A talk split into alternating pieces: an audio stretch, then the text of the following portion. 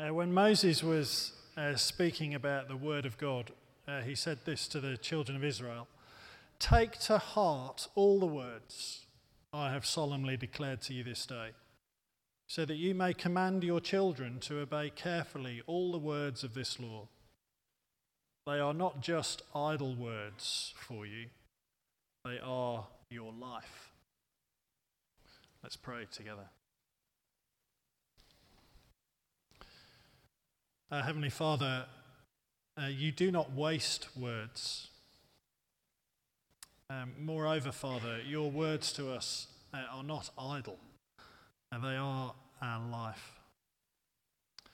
And so we pray, Heavenly Father, that you would grant us hearts that are willing to listen and to submit to all that you have to say, that we might indeed enjoy life with you as your children, now and forever. Amen.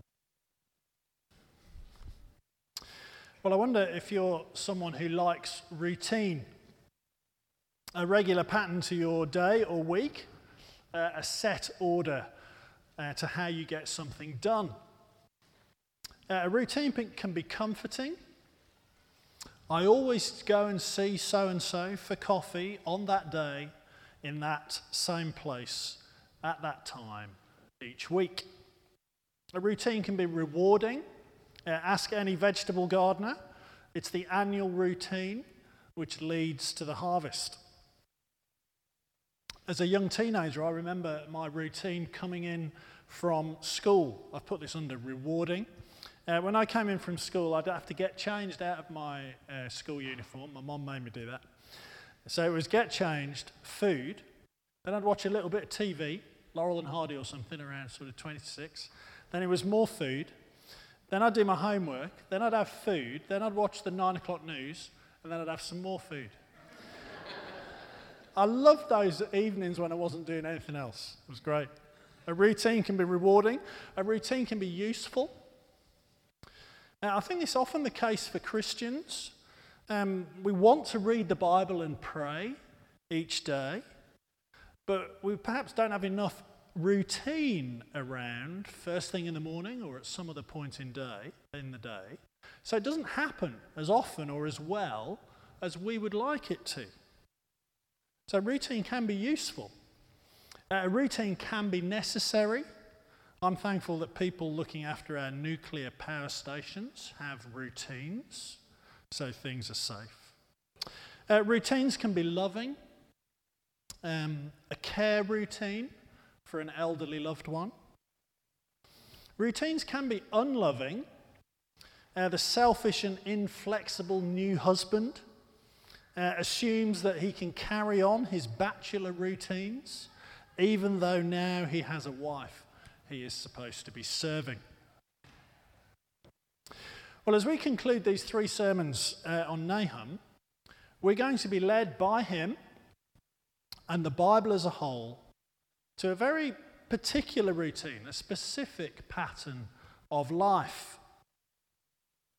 And that routine, that pattern, will at the same time be comforting, rewarding, useful, necessary, and loving. That's what we'll find it to be. It'll be useful to us through the busyness and the, uh, what should we say, the relational intensity of the Christmas season. So many people, so close all the time. Uh, but it'll also be useful when life returns to normal in the new year. And actually, it'll be a routine for the rest of our lives. It is, if you like, the Christian routine as God presents it to us in the scriptures. So let's see how God's prophet Nahum helps us towards that. Uh, there are two bodies of people in view uh, throughout the book of Nahum.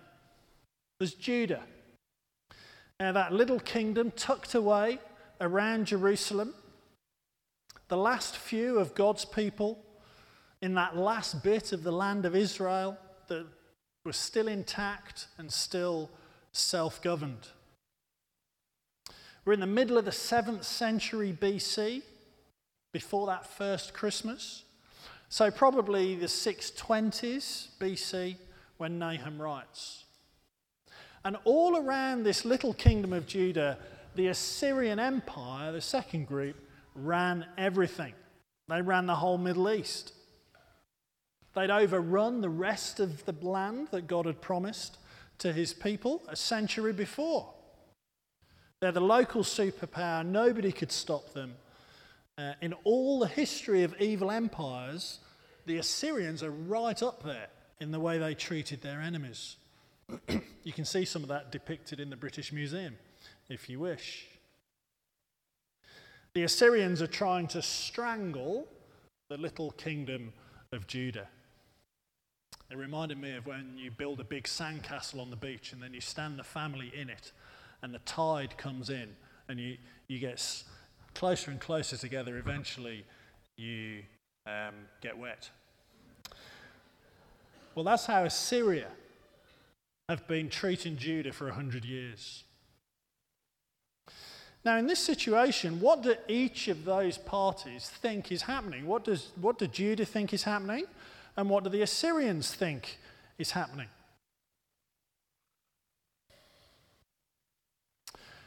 Well, just that. Judah are struggling under an evil power. That's how they understand themselves in the midst of that Assyrian pressure. The Assyrians, of course, they're confidently running the world. Uh, they're destroying nations all over the place and taking them over and plundering them. They're against Judah in particular, because Judah seems so insignificant.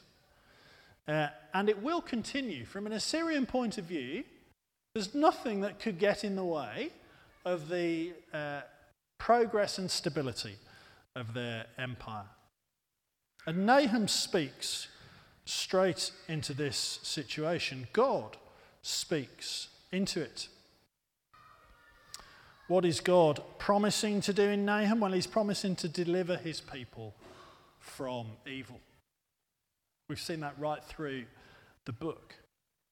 And the other side of that coin is that he will judge evil Assyria.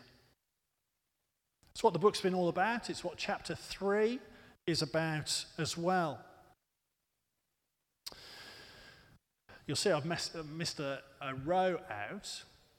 That's because the, the Bible does tell us something else that's going on here. It gives us another perspective.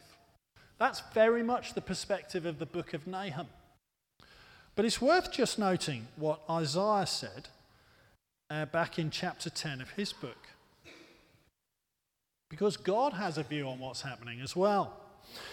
God says, Woe to the Assyrians, the rod of my anger. In whose hand is the club of my wrath? I send him against a godless nation. And the godless nation he's talking about there is Israel. But this is not what he intends. God's intentions and Assyria's intentions are very different. This is not what he has in mind. His purpose is to destroy, to put an end to many nations. That's what Assyria thinks about what's happening. Then Isaiah says, When the Lord has finished all his work against Mount Zion and Jerusalem, that's been done by the Assyrians, whom God is wielding, then God will say, I will punish the king of Assyria for the wilful pride of his heart and the haughty look in his eyes. So, this is true. But this is true as well. What has God been doing? Judging them, judging Judah for its godlessness, the pressure that's coming, and wielding Assyria at his will. God using evil to judge evil. Now, there's no time to explore that really now, but that is a very helpful perspective to remember in a world that is full of evil. God is doing this all the time. He's using evil to judge evil. Back to Nahum's day.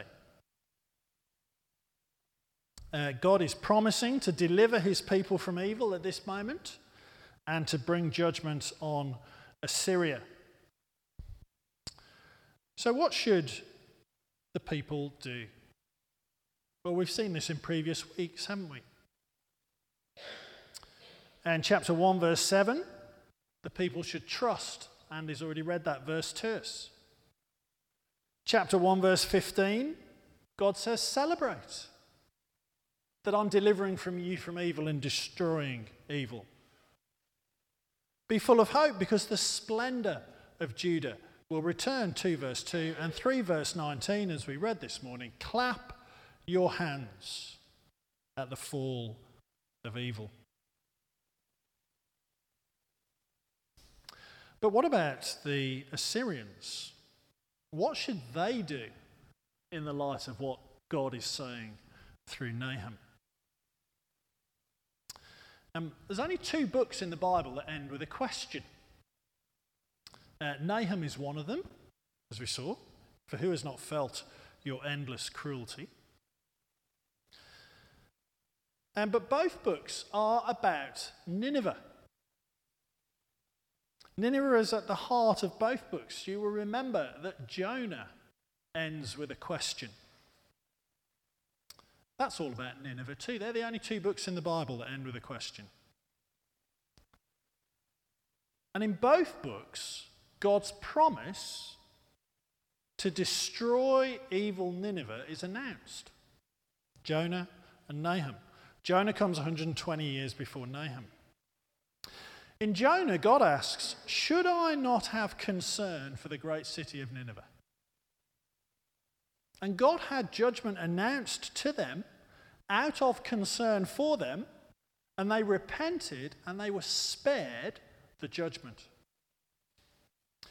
But 120 years on, the Lord, who remember, chapter 1, verse 3, is slow to anger.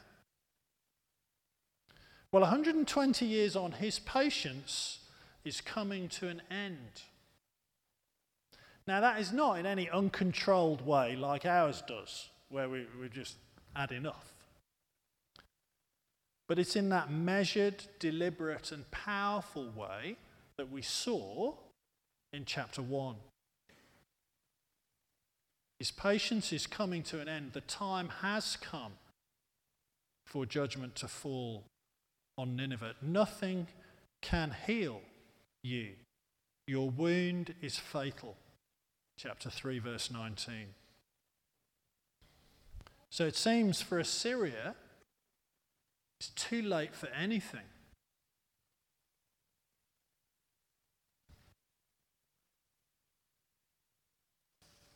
Now, all this means that there are two audiences for Nahum's prophecy. Two different kinds of people get to listen to what is being said. In the same breath, we find that God is comforting the faithful ones, those who trust Him, those who have found Him to be a refuge in times of trouble, those He cares for. Chapter 1, verse 7. God is good. He is comforting the faithful ones through this book. Remember, Nahum's name means comfort. But in the same breath, God is discomforting the evil ones, the Assyrians. I struggled with a, uh, you've got to take discomforting in the strongest possible sense. If you were listening to chapter 3, it's very discomforting. But in the same breath, with the same words, depending whether you're somebody who trusts God or somebody who doesn't, the words of Nahum are either overwhelmingly comforting or overwhelmingly discomforting. We'll work through chapter 3 to discover this. Verses 1 to 4. Uh, I've tried to summarize them in, uh, as best I can. God knows what evil is and how to deal with it. Verse 1 Woe to the city of blood, full of lies, full of plunder, never without victims. The murdering, deceit, and stealing the Assyrians is known to God. In verse 4, that classic biblical imagery of unfaithfulness, the prostitute and the witch, betraying people and working against God and his good purposes, the lust and the spell, and enslaving nations in that darkness. God knows what evil is, and he knows how to deal with it. Verses 2 and 3 sights and sounds of battle. That's what's there. It's the, crack of whips, the clatter, the galloping, the jolting, and the glinting of all the metal that was on show. The sights and sounds of battle from which there is no escape. Many casualties, piles of dead, bodies without number, people stumbling over the corpses. There is no escape from God dealing with evil. Now, see, if you've been under the power of great evil for a long time and you know that you are powerless, things have become hopeless, then there's a comfort that God knows what evil is and he knows how to deal with it for you. But there is a great discomfort if you're on the wrong side of that. There is nowhere to hide from the God who declares verses 1 to 4. Uh, Adam and Eve may have tried to hide behind the bush. There is nowhere to hide. Verses 5 to 7. God is against those who are against him and his people.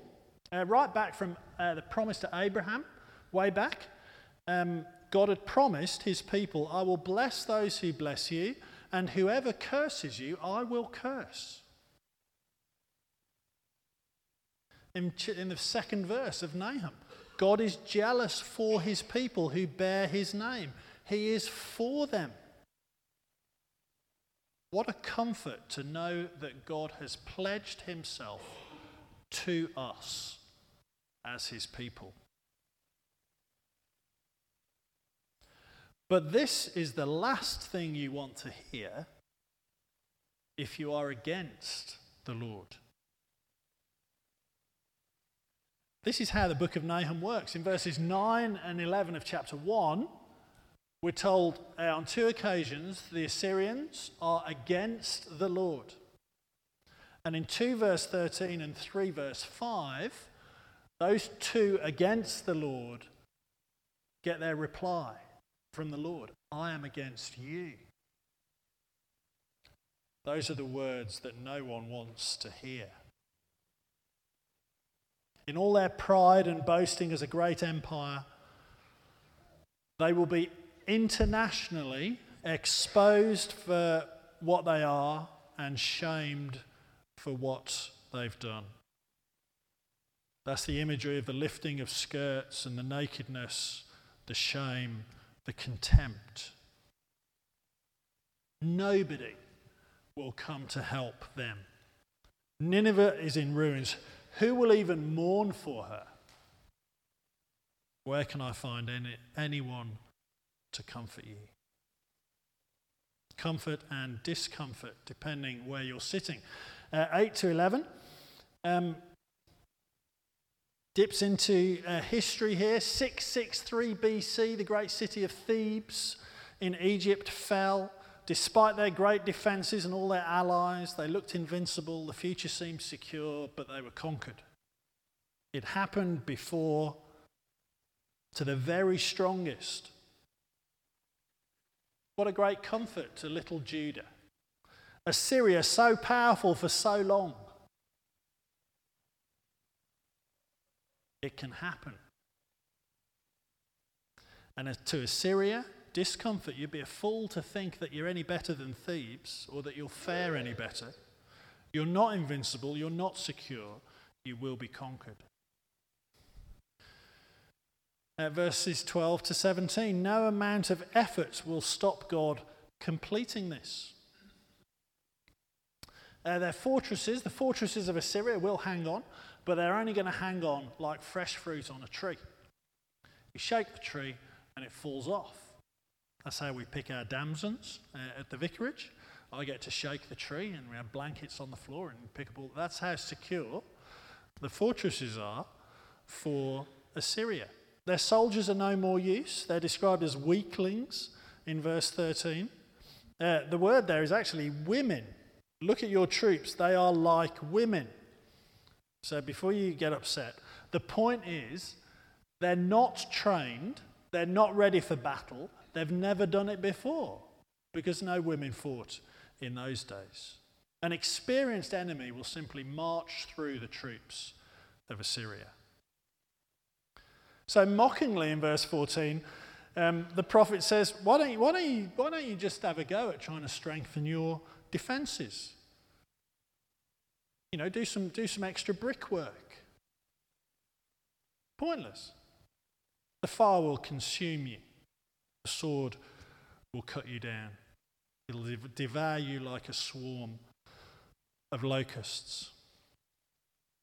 Similarly, you could, um, in, the, in the way that you could, uh, you're going to be devoured by locusts, even if you rebuild, it's pointless, it'll get you nowhere. Um, you're being devoured like, by, by locusts as the enemy comes and beats the city. Perhaps you could try breeding like locusts instead to see if that helps. Multiply like grasshoppers, multiply like locusts, sending merchants all around the world, uh, creating strong allies, bringing much needed wealth and resources back to Assyria. Well, that's not going to help either, because even if you breed like locusts, well, what happens when the sun comes out or when things get hot? They fly away and they stay away. Nobody knows where they are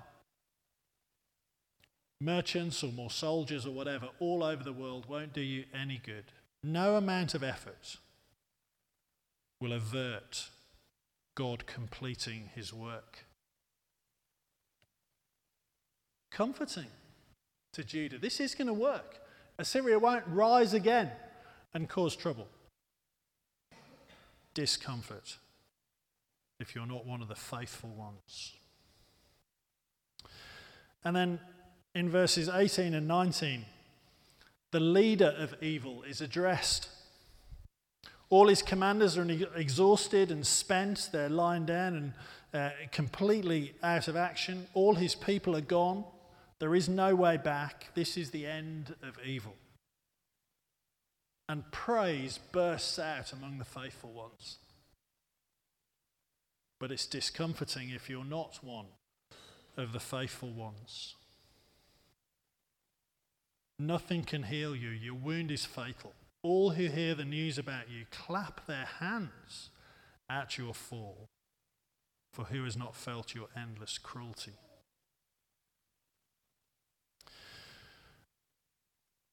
This historical moment in God's working with his people and Assyria, that reveals to us how the final defeat of evil should be viewed. It's a foreshadowing of the final destruction of evil and the final destruction of the evil one. Not just the king of Assyria, but the king of evil, if you like, the devil. And Jesus was very clear in his own ministry that there are only two groups of people hearing this news about Judgment Day. There are the faithful ones, and there are the evil ones, the unfaithful ones. Jesus uses the language uh, of being sons of your devil, the father, your father, the devil, or being sons of his father. There's only two groups of people who hear this message.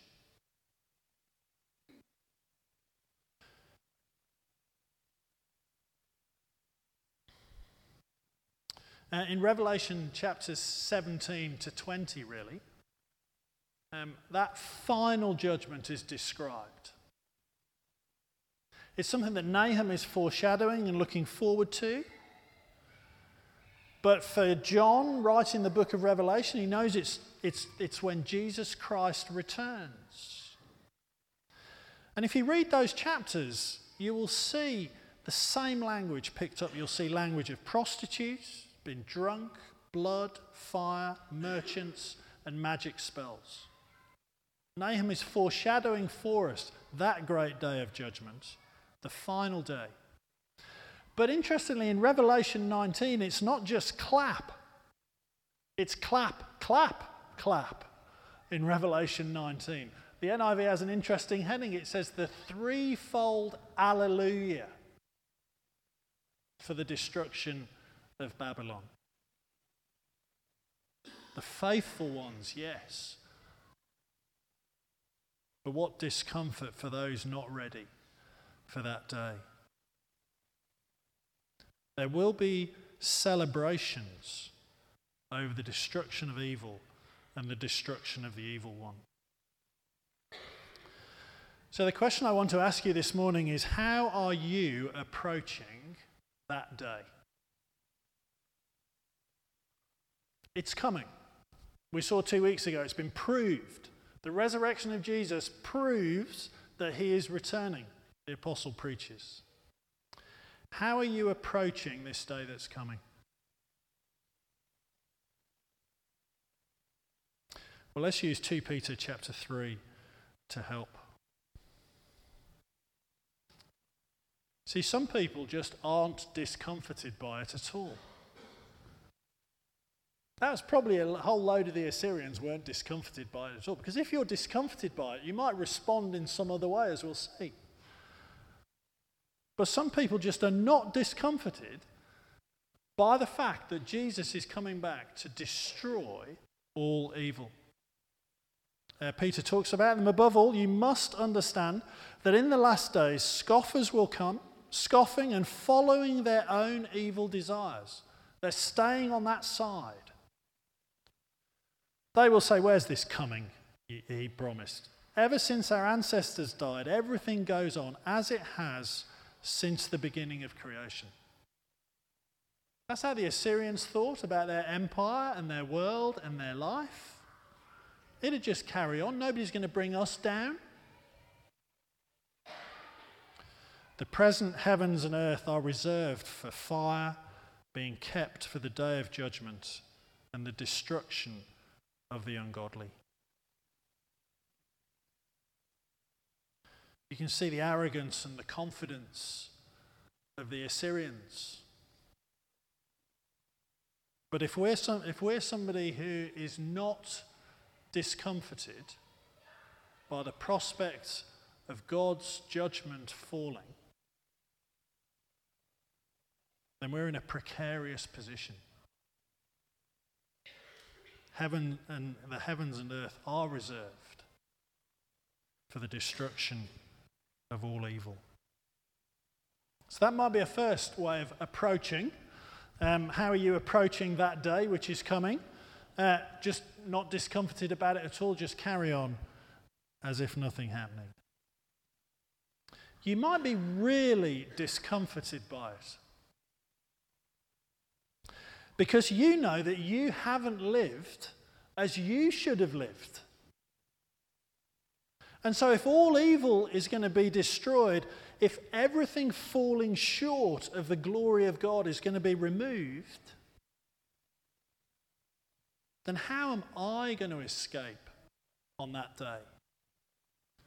Do you remember back in chapter 1, Nahum had said, Who can withstand his indignation? Who can endure his fierce anger? Well, Peter goes on. This day is coming. A thousand years are like a day to the Lord. So the Lord is not slow in keeping his promise, as some understand slowness. Instead, he is patient with you, not wanting anyone to perish, but everyone to come to, respect, to repentance. You see, the book of Nahum and Revelation chapter 19 and similar chapters, and the promise of Jesus that he will return in judgment to destroy the ungodly should be very, very discomforting for us. but it's not yet quite too late to do anything. The whole point of the delay is so you can have time to repent, to turn back to the Lord, to go from being identified with evil ones to being identified with faithful ones. But it's urgent because he'll come like a thief in the night, unexpected. We don't know when he'll come. There is no time for delay.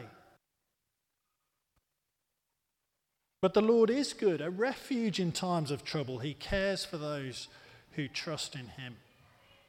If you're discomforted by the prospect of evil being destroyed and judged, and you knowing how you have fallen short, then it is the great work of Jesus on the cross that He died for your forgiveness. To deal with our evil so that when we stand before Him, it's already been dealt with and forgiven. To repent means to turn to Him and trust Him for that very salvation which He won through His death. Being a faithful one means holding to Jesus. And He will hold to you when He comes and destroys evil. The New Testament tells us two things about Jesus coming. Uh, Andy's mentioned one of these already. The reason the Son of God was revealed was to destroy all the works of the evil one. It also says Christ Jesus came into the world to save sinners. So you might not be, you might not be discomforted at all as you approach this day. You might be discomforted, well, turn to Jesus. If you have turned to Jesus, then you ought to be comforted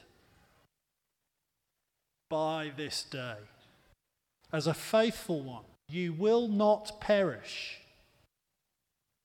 All evil will be destroyed, and you will not perish. You'll never sin again. You'll never be sinned against again. You'll never be tempted. There is no death, mourning, crying, or pain, for the older order of things has passed away.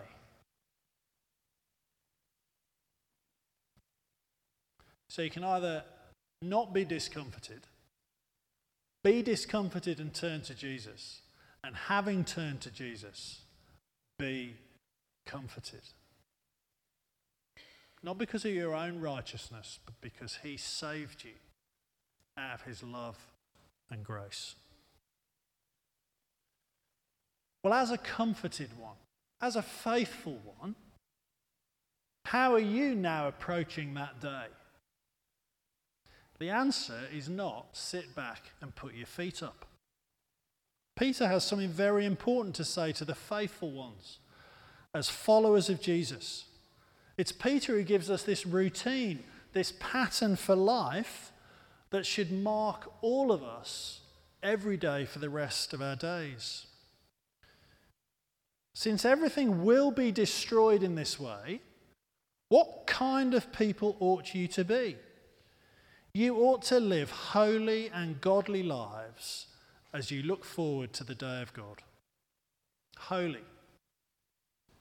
That means, in a good way, you won't fit in the world, which is full of evil. We'll be distinct, we'll stand out. Our choices, priorities will be different, the books we read, the way we spend our time. We'll be more thoughtful in speech and more kind in action driven by our desire to please God and to be like God, holy and godly lives. We take our lead from Him in marriage, at work, when we're thinking about our ambitions and our hopes. Your routine for life is going to be very different from lots of other people. And as we do this, we're always looking forward. Forward to that hope that evil is going to be destroyed. We know we're going somewhere. We're not lost. We have direction. And we're going to be patient with evildoers too. Because that's like God. We will want people who are not yet belonging to Christ to come to repentance. Dis- some of the distinctives of our routine of life will be helping people to come to Jesus. Conversations, invitations, what we support with our money. You might set up a Christian union in your school, college, or workplace.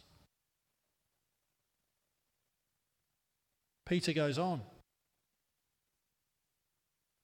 So then, dear friends, since you are looking forward to this, that's the home of righteousness coming, make every effort.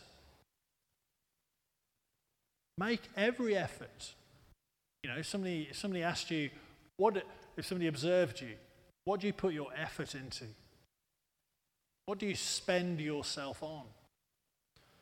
Peter says, make every effort because this day is coming to be found spotless, blameless, and at peace with Him. Spotless in ourselves, blameless before others, at peace with God. That means we're going to need be examining ourselves and not just sitting back and thinking we're, we're, we're all right. Spotless is what we're aiming at. We're going to be serving others, blameless before them, and we're be, going to be confessing when we fall short. Make every effort to be at peace with Him. But what's that going to mean for your daily routine? Or your weekly routine or your yearly routine? Um, one of my, there's all sorts of things you do. Yearly routine, you might go and camp each year, Christian camp, either as a leader serving or as a youngster learning, growing as a Christian weekly? Well, we get together weekly, we have small groups weekly. What about those gatherings with non Christians that you go to? What are the routines you want to get into to show your patience with the ungodly so that they might repent? And to show your commitment to a holy and godly life. Perhaps most importantly, what daily routine do you need to put in place so that each day you are making every effort to be spotless, blameless, and at peace with God? What do you need to set aside and start? What routines do you need? These routines, bedded in this kind of lifestyle, will bring comfort, reward, they'll be useful, they're necessary. This day is coming and they will result in loving, being loving in life. Let's do all this in the sure comfort that evil will be destroyed and we are heading to the home of righteousness, trusting in God's Son, empowered by his Spirit.